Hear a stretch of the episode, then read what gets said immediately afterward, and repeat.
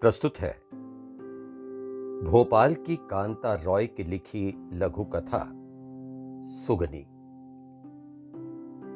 चाय बागान में सुगनी के चीखने की आवाज़ें एकमात्र कात्याल के कानों में ही गूंज रही थीं।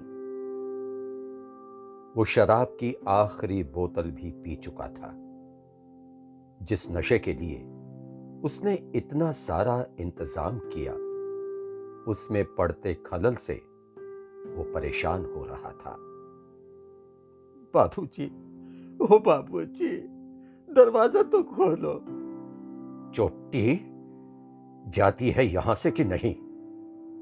अब की उठा तो चमड़ी उधेड़ दूँगा।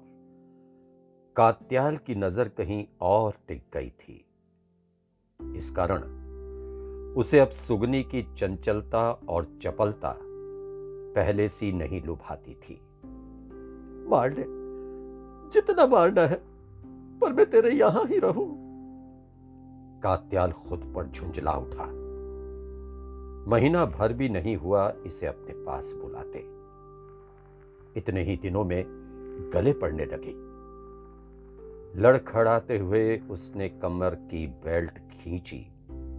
और हाथ में लपेट कर दरवाजे की तरफ़ बढ़ा। बाहर निकल कर आया और ज़ोर से हड़काया। तुम्हारा छुआ पानी भी नहीं पीना है। भागो यहाँ से। अब कभी इधर दिखाई नहीं देना चाहिए। बाबूजी, ओ बाबूजी। याचना करते हुए वो पैरों पर गिरकर लौटने लगी।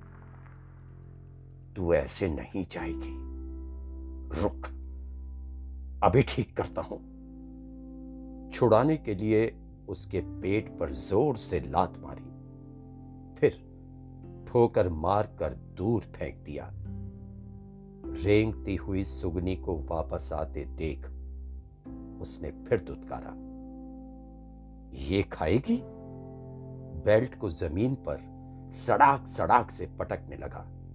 धूल का गुबार उठा। सुगनी के लिए यह कष्टदायक था। सुगनी ने उसकी ओर पीठ झुकाकर एक बार फिर से आँखें बंद की और अपने जबड़े कस लिए। सड़ाक सड़ाक की आवाज़ें रात के अंधेरे में फिर से गूंजी और साथ में सुगनी की चीखें भी पहाड़ों से जाकर लिपट गई। थोड़ी देर बाद वातावरण एकदम से शांत होकर जम गया। कात्याल को लगा, वो मर गई।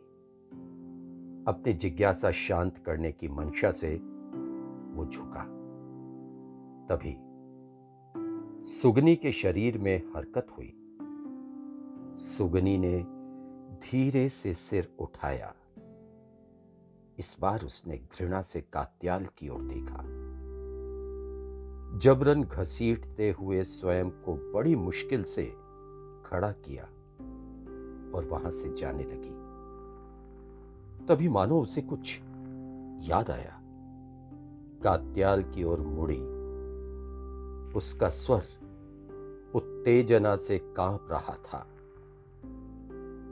जानत हो न कि मैं बागान में पत्तियाँ तोड़त समय। दिन में जाने कितने सांपों के गर्दन मसलती रहूँ हूँ। बाबू, तुम शुक्र मनाओ कि मैंने तुम्हा अब तक सांप नहीं समझा रहा। उसकी आवाज़ बर्फ़ से भी अधिक सर्द थी। कात्याल जाते हुए उसे देख रहा था। उसके चेहरे पर भय की लकीरें साफ़ साफ़ दिखाई दे रही थीं। दोस्तों, अभी आपने भोपाल की कांता रॉय की लिखी लघु कथा सुगनी सुनी। मैंने प्रदीप शर्मा ने कोशिश की कि मैं इसे आप तक अपनी आवाज़ में पहुंचाऊं।